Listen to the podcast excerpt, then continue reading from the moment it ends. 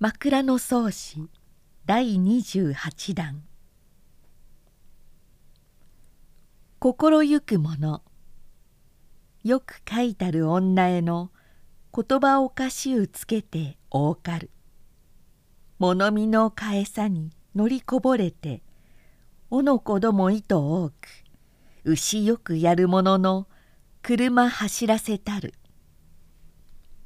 白く清げなる道のくがみに糸糸細を書くべくはあらぬ筆して文書きたる。麗しき糸の練りたる合わせくりたる。長はみに超多く打ち入れたる。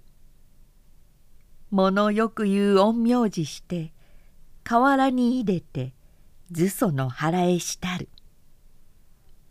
夜寝起きて飲む水。つれづれなる折に糸あまりむつまじゅうもあらぬまろうどの来て世の中の物語。